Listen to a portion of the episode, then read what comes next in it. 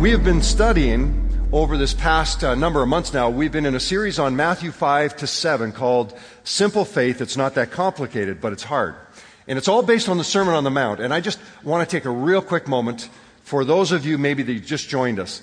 We're in the situation in the very first century. Our context of our story is going to be first century Israel. That's ancient Palestine. We're going to be up in the north part of Israel. We're near the Sea of Galilee. And what Jesus has done is after spending time in prayer, he has identified who the 12 followers, those that we call apostles or disciples, who these 12 followers are going to be. And on one of the occasions, he's up near the Lake of Galilee, the Sea of Galilee, and he sits down on the hillside and he calls his disciples, his followers, I want you to come over, and he begins to teach them. Now, it's fascinating. In Matthew chapter 5, many people are familiar. They know the Beatitudes or they know of the Beatitudes. They know some of the prayer. We often will pray the prayer even at public events. Well, all of these little elements that we have learned or listened to or heard over the course of our life, we're connecting the thread on this particular series together today to look at what was Jesus speaking to these followers. So here's what I need you to get, particularly those that are maybe you're just joining us we're going to listen in on a conversation. We're going to listen over the shoulders of 12 of these young men, young adult men. Some are married, some are single. And they want to know what is the kingdom of heaven going to be like? They've been watching Jesus teach and they're amazed at the authority this man has. So, in their hearts and in their mind, they're going, So, what is this kingdom really all about? What's it like? And he selects 12 of them. Then he sits down and it's like he's got his friends together and he goes, All right, guys, Let's just cut to the chase. Take away all the fluff, everything else. Let's just talk about the kingdom. And in Matthew chapter 5, he lays out the expectations of the kingdom. The Beatitudes, that's what the citizens of the kingdom will look like. Then he moves into this other part of the expectations where he says, Now, if you are going to be a citizen of this kingdom, you're going to be a follower of mine, then your righteousness has to exceed that of the Pharisees. And they're going, Are you kidding? They're the religious elite. Then he summarizes the entire statement after he does these six statements. You have heard it said, but I say to you. Does this make sense for everybody else? You were with me for the last couple months? Okay, good. Just checking. I want to make sure you're not a brand new crowd. Came in over Easter weekend and I lost everybody. Uh, so they, he used these statements from the Pharisees. You have heard it said, but I say unto you. And he corrects the common misunderstandings or the misinterpretations. So people had been moving along, listening to the scribes, experts of the law, but a lot of the teaching was misinformed or misinterpreted teaching. So Jesus is correcting stuff. So chapter 5 has been about this great set of correction and anticipation, and he puts out the expectations of what the kingdom are. Well, then we jumped over just recently to chapter 6. And Jesus began to speak about the expressions, all right? The difference here. Not the expectation, but now the expressions of righteousness. And he said, if you're truly a righteous person, you're going to express your righteousness. Now, that doesn't mean if you come to church and you're one of those individuals and when we're worshiping, you're a little more reticent to raise your hands, you're a little more conservative. That's not what he's speaking about. He's not saying that you have to become a fanatical and jump up and down, although you're welcome to do that occasionally if you'd like to. I know Pastor Dwayne would love that. But what he's talking about is what is the hard expression of your righteousness? And he goes after three pillars of righteousness. He talks about giving, particularly alms, and dealing with those that are really in need. And he says, here's how you respond. Then he talked about praying. And we sort of wrapped that all in around last weekend between Good Friday and Sunday when he taught them how to pray, Our Father who art in heaven. Well, this morning, he's going to talk about fasting. Now, what's amazing to me is in the evangelical church community, this is one of the least talked about expressions of righteousness. Some, some do, some don't. There's a lot of confusion around it. And as we have already been discovering, the religious leaders tended to abuse the practice that should have been something very intimate and personal with God. So we're going to look at that. I want you to get your Bibles now. We're going to go to Matthew chapter 6 and we're going to get down to verse 16. And here's what Jesus says. And remember now, we're going to listen in. This is very, very personal conversation. Talking to his 12 followers that are going to hang out with him for another two years.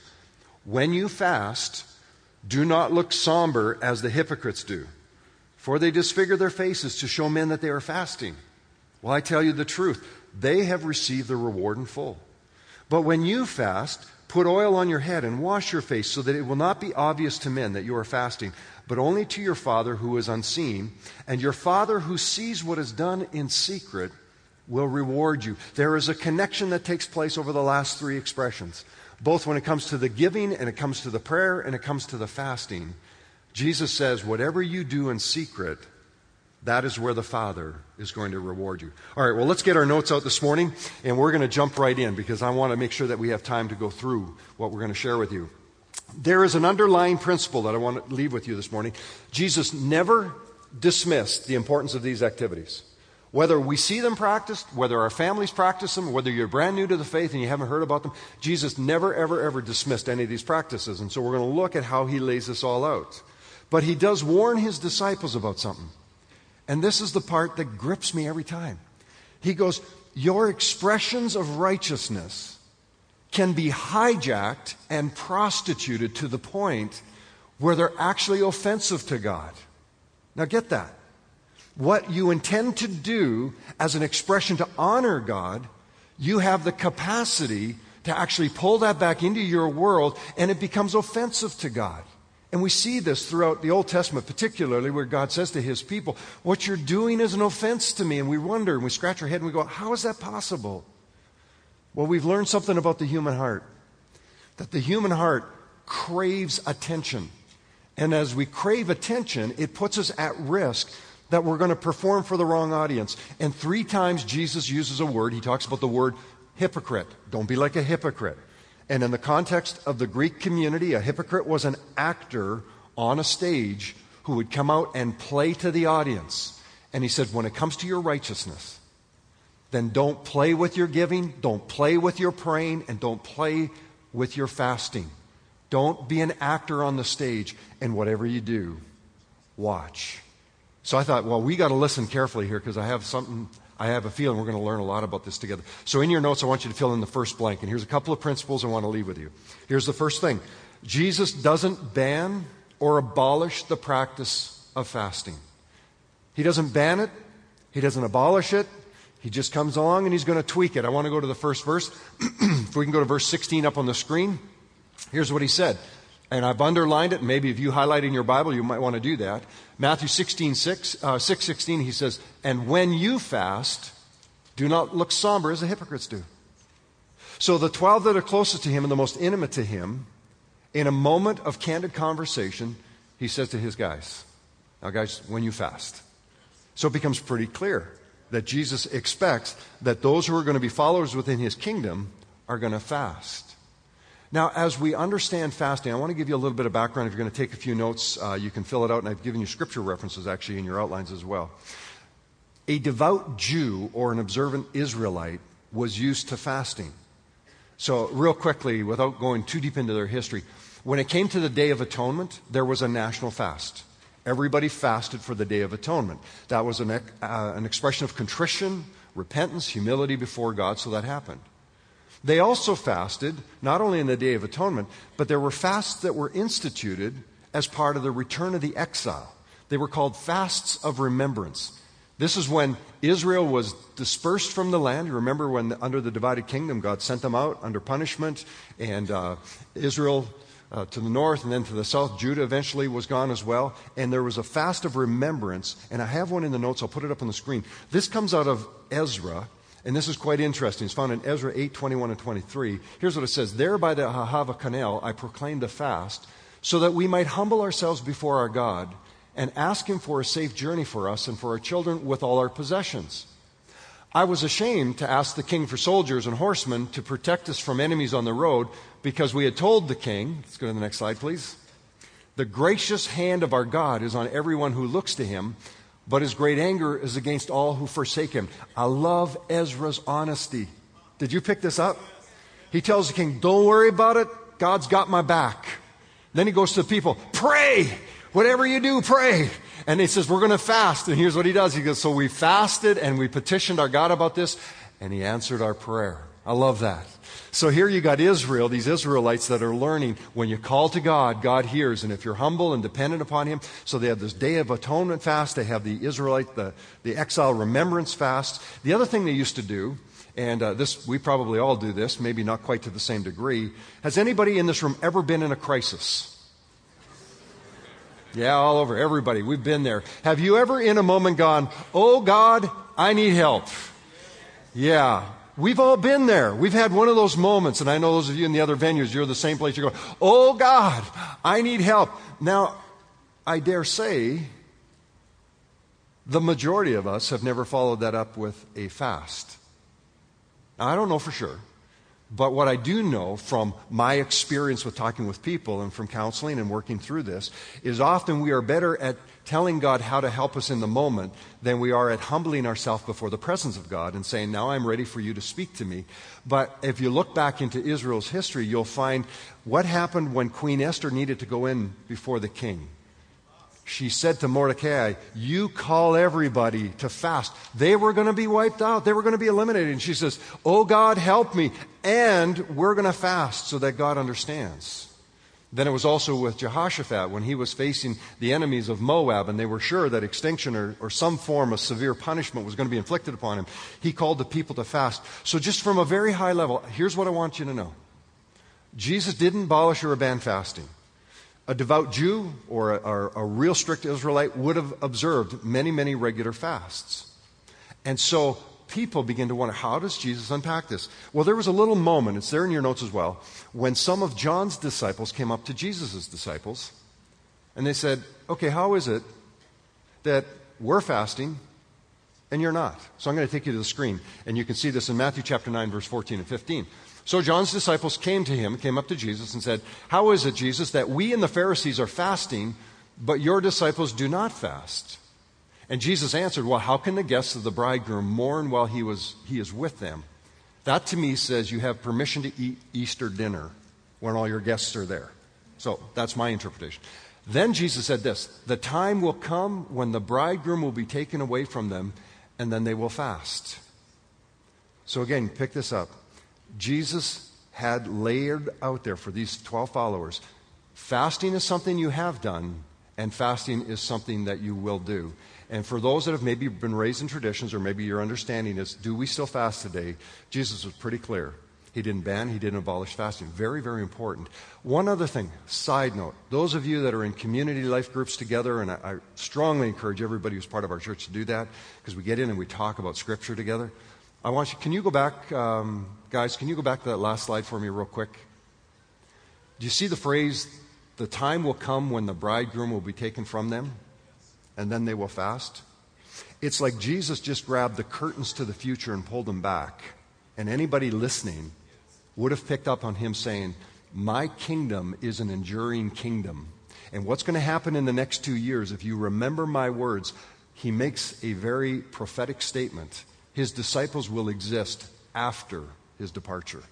So his kingdom was already being seated in. Isn't it cool? How Scripture has this assurance that even in the middle of teaching, He layers out for His disciples hey, my kingdom's going to prevail, you guys. Gates of hell will not, will not tear it down. So that's what Jesus does.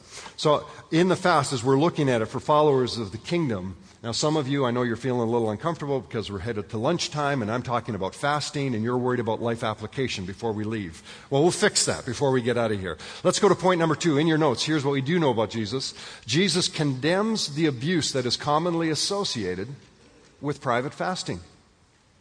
He condemns the abuse that was commonly associated with private fasting. Here's what I want you to see. Why would Jesus speak to his disciples? And say, hey, when it comes to this whole fasting, I don't want you to do what the Pharisees have done. In fact, why don't I put it on the screen? Matthew 6, 16, it says this, and I've underlined a different section. When you fast, do not look somber as the hypocrites do. Was Jesus, here's your question, was Jesus criticizing fasting? No. Here's what it was there were national fasts that Jesus fully expected everybody to participate in.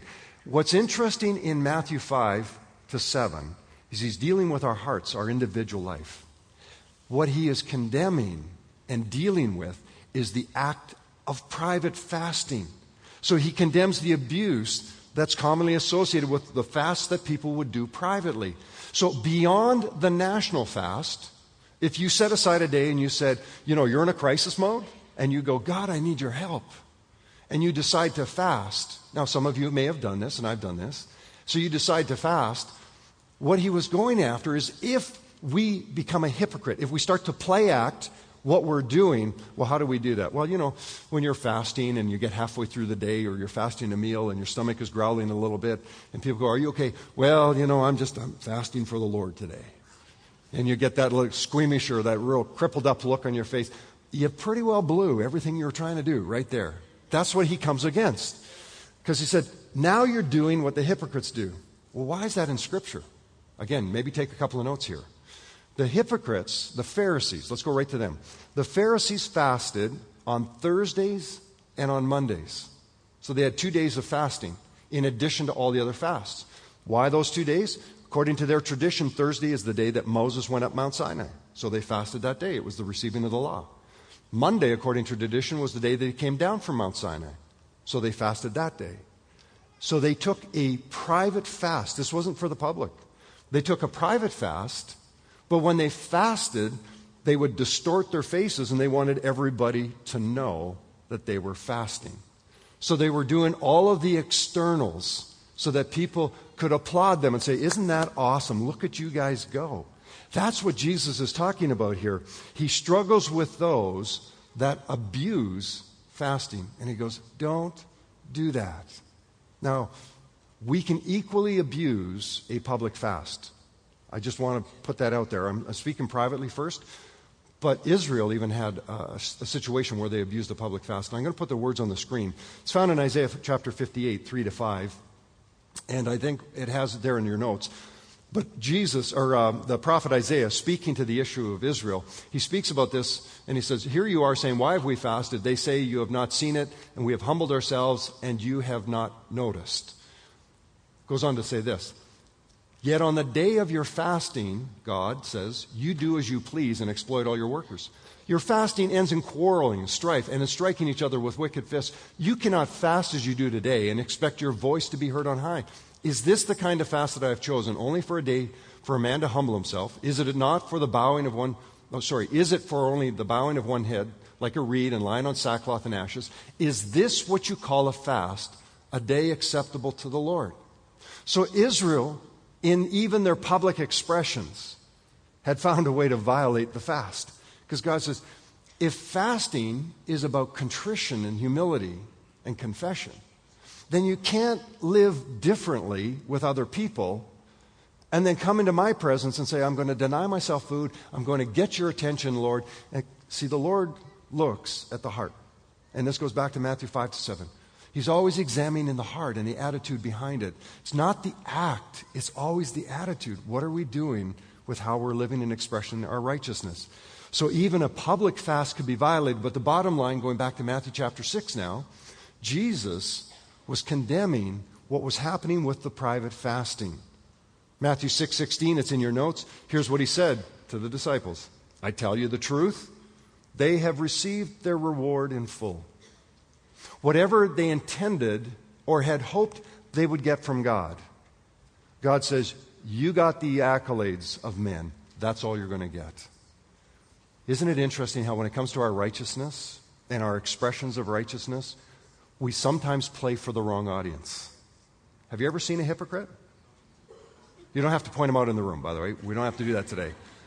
But we have. I remember, and I'm just going to share a couple of situations here just to point out how easy this is you know, in case we don't think this happens, in the early church, so this is just shortly after the, uh, after Jesus is gone and the writing of letters to the church, the New Testament as we know it now has been completed, the writings are all there. There was a common writing that was circulated among the church, and it was called the Didache or Didache.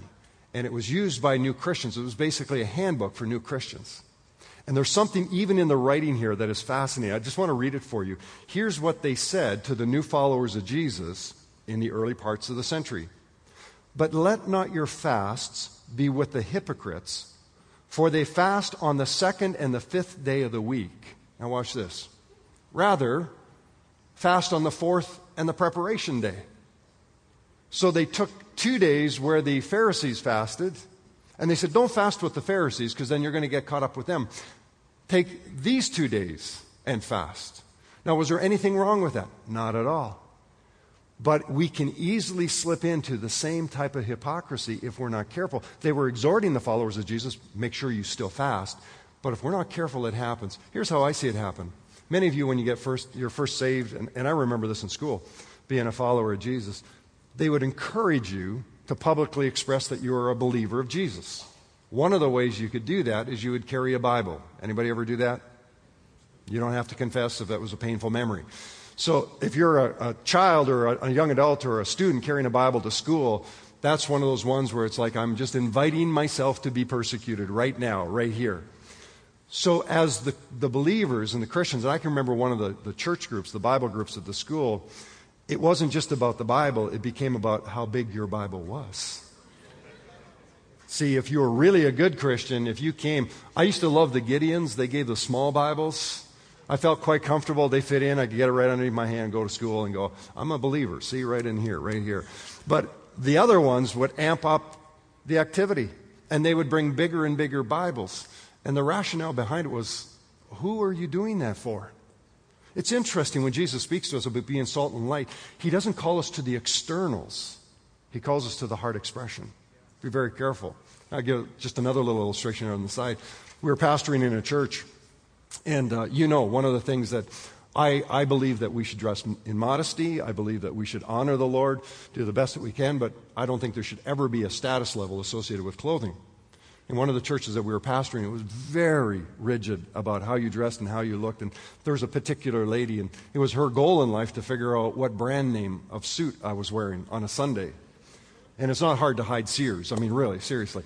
But uh, she made it her goal to come up. And she would often come up and try to guess. And if I had a brand new suit on, she'd walk up and she'd go, Hey, is that a, and she'd rhyme off a brand name. And I'd go, You know, I don't think the Lord really cares about Hugo Boss or Harry Rosen. I think He just cares that I'm here to worship.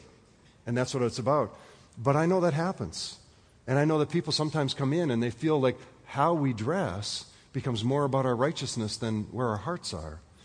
Not this church. You guys are great. So we never have that problem here.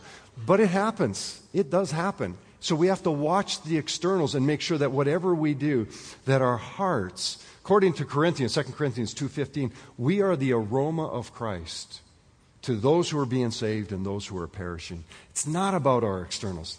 So Jesus warns, he said, when you fast, don't put a show on for other people. Do what you do for God. Let's go to the next point in your notes. Third point is this Jesus exposes the hidden dangers when fasting with improper motives. He exposes the hidden dangers when you're fasting with improper motives. So if you go back into your notes, you maybe just want to write it down. You go, so why did the Israelites fast? And why do we fast? Well, very simply, never lose the reason for fasting. We know that fasting, so let's go back through why they did it. Fasting is sometimes an expression of sorrow and contrition and repentance to God. So the Day of Atonement is a recognition God, what you have done for us in purchasing our redemption, we could never do.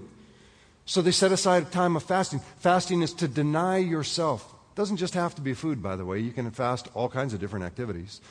But fasting is a setting yourself apart, a denying yourself of something, and typically in this situation it was food, to say, I want to focus and concentrate. I want to bring my, my body into subjection to my obedience and my love for God. So they would do that. Sometimes it was for that, that type of an expression. We also know that it was for intercession. We fast for intercession. But go to your notes and look at Matthew 6:16. Here's what it says. When you fast, do not look somber as the hypocrites do, and here's the line. They disfigure their faces to show men they are fasting. Jesus reveals the very motive right there. Here's the danger.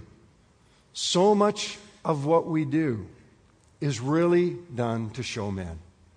And he said, Be careful. That's not my kingdom. My kingdom isn't about how you display yourself. It's not about whether you have a bumper sticker or the little fish logo on the back. It's not about whether you have a cross hanging in your house. Not, there's nothing wrong with any of those things. But my kingdom isn't what you do to show others to gain their approval. My kingdom is what's happened in your heart. Has it changed you? And is there pure humility before you and the Father?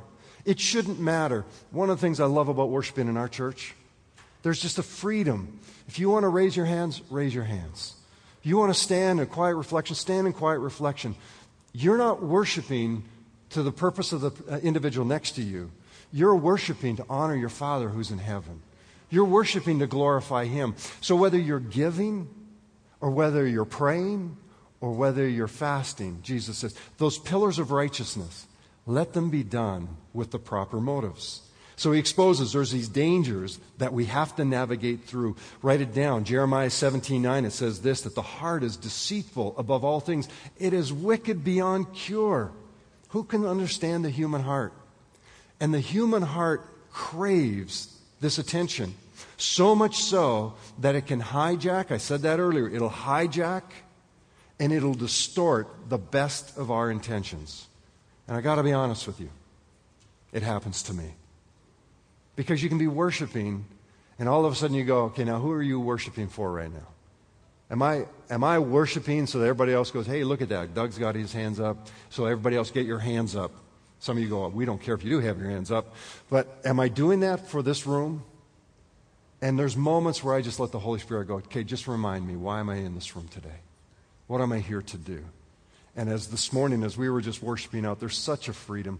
And, and my heart's desire is for every one of us that when we come together, that every one of us would have such a freedom in our worship, not in the expression, in our worship, that how we express it wouldn't be for anybody else in the room, wouldn't be for anybody else in our homes. It would be done so that our Father. That's why I love being a follower of Jesus. Because I can worship in the room, I can worship in my car, I can worship on the street, I can worship when I'm shopping. And it's not about my externals, it's the heart. So he, he exposes these hidden dangers. He even spoke to it a little bit later. Let's go to Matthew chapter 23. He talks about the showmanship that came with it. Here's what it says Everything they do is done for men to see. These are the woes to the Pharisees now. They make their phylacteries wide and the tassels on their garments long. They love the place of honor at banquets and the most important seats in the synagogues. They love to be greeted in the marketplaces and to have men call them rabbi. They were playing to the audience for which they desired the attention. And Jesus said, when you play that game, you get all that you plan for. And you're not going to get anything that the Father had really purposed in his heart for you. Seeking the approval of man or the applause of man, here's what you're going to get you're going to get an empty spiritual life. You're going to have a life that's going to be tossed around, and you're going to constantly be going, I need the next wave of approval from man to feel like my spiritual life is vibrant. But when you're not playing to the audience of men, and when your motives are to God, then you're not moved by emotion, you're not moved by externals. You're going to be moved by the mere fact that your Father who sees your heart knows where you are. And you can be honest. You can go through the most difficult weekend and you can just raise your eyes or your voice to heaven and you go, God, I think I'm mad at you today. And God doesn't get upset with you about that because He's bigger than you are. Or you can just say, God, I just don't even, know how to tell you I love you today. But none of that is impacting anybody else because it's coming out of the pureness of your heart. Well, let's go back to our notes.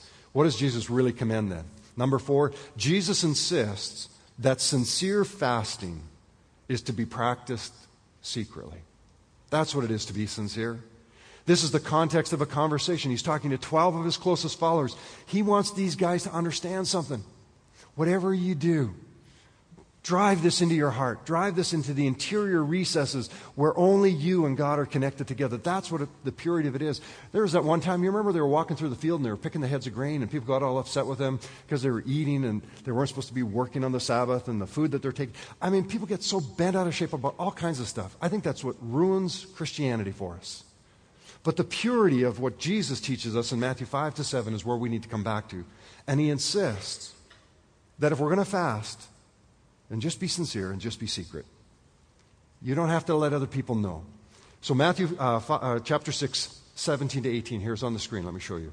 He said, When you fast, put oil on your head and wash your face. Let me just stop here for a little teaching moment. Some people have taught that the reference here for the oil was like the pouring of the oil for the priest or the anointing oil that would run down over the hair. And so people would see you'd be walking through the marketplace and it looked like, you know, you just greased out your hair and they go, oh, they must be fasting today. That's not what this refers to, and I'll come to it in just a moment. He said, so put oil on your head, wash your face, so it'll not be obvious to the men that you're fasting, only to your Father who is unseen. So when he was referring to these two actions, this is really proper hygiene and body care. They would apply a little bit of oil and, they would wash their face accordingly. They would do everything so that they would look normal. So, in the normal course of your hygiene, so in our world today, what is Jesus saying to us? Well, take a shower, brush your teeth, wash your face, put on a little bit of deodorant, and go to work. That's what he's telling us to do. And when you're at work, don't complain about how hungry you are. When it gets lunchtime, don't look at the other guy's meal and go, oh, if only I could have your meal today. Because you're pretty well blue, you're fasting, right? But he goes, when you fast, do it secretly and sincerely. Work with all your heart. What does it say in the scripture? Do all that you do to the glory of God. Everything. Work at it so nobody even knows that you're on a, a prolonged fast. And when you are on a fast, even if there's a moment of awkwardness, you can easily just dismiss the moment. I've been there. I was on an extended fast one time, and these uh, business leaders had invited me out for lunch. Of course, I'm on a fast. Let's go for lunch at a nice restaurant. So now I'm torn. I'm thinking, can you break a fast? Is it okay to say to God, can we put it on pause and come back at 2:30? Is that okay? So I'm sitting in my office actually thinking that, you know, can you negotiate with the Lord? And of course that loses the spirit of the fast. And I thought, no, there's a way to handle that. And I'll tell you next week when you come back because I'm not here, I'm in Israel. So there you go. no, there's a way to handle that. And so, just very discreetly, uh, when I got there for the lunch, I said, Hey, gentlemen, I've already taken care of my needs for the day, but I wanted to be with you for the meal, so don't mind me. I'm just going to have a little bit of water, and uh, we'll just go on with business, and then I'll get back to my life a little bit later. I didn't have to tell them I was fasting for the day. I didn't have to lie to them that I already, I just said, I've already taken care of my needs for the day.